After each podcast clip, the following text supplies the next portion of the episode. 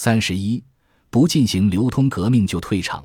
为应对中低阶层时代的来临，企业在讨论过相关的对策之后，至少必须做到以低价格提供感觉不错的优良商品。不过，绝大多数的企业都没有建构能够承受低价格的成本结构。问题就出在行政制度及日本特有的商品流通系统上。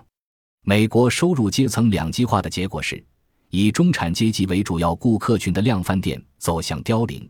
以中低阶层为主要顾客群的折扣零售超市开始抬头，在两者交替的过程中，政府彻底开放市场，放宽限制；各企业则努力追求流通的高效率。美国零售商的采购部放眼全世界，在各地直接采购价廉物美的产品，例如材质好、感觉高级的地毯，在美国塔吉特、希尔斯等店，售价大约是三百日元左右。但是在日本的超级市场，就要卖到一千二百日元。就算一到折扣零售超市贩卖，最低售价也不会低于六百日元。事实上，这种地毯的制造国是土耳其。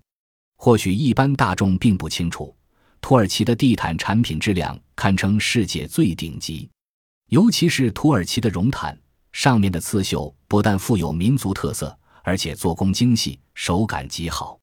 美国中低阶层的每个人都买得起这种高级的地毯。美国的消费者相信自己的亲身体验，所以只要提到最高级的地毯产品，大家就会想到土耳其的产品。日本的消费者则大不相同，日本的消费者宁可相信名牌，也不相信自己真实的感觉。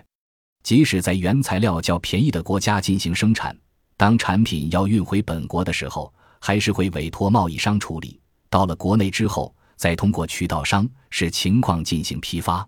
就因为这一连串冗长的过程，让消费者无法买到价廉物美的商品。事实上，优衣库公司能够快速成长的原因就在于此。优衣库将在中国生产，售价为一千零五十日元的服装运回日本卖一千九百日元。建构了单品可以净赚三百五十日元利润的直接贩卖系统。同样的商品，如果交由大型的超市售卖，售价低于三千九百日元，或许就没有利润了。换句话说，从生产到销售，能够削减多少无用的成本和价格竞争力成正比。因此，想在中低阶层时代继续生存，企业改革流通环节应该是不可避免的。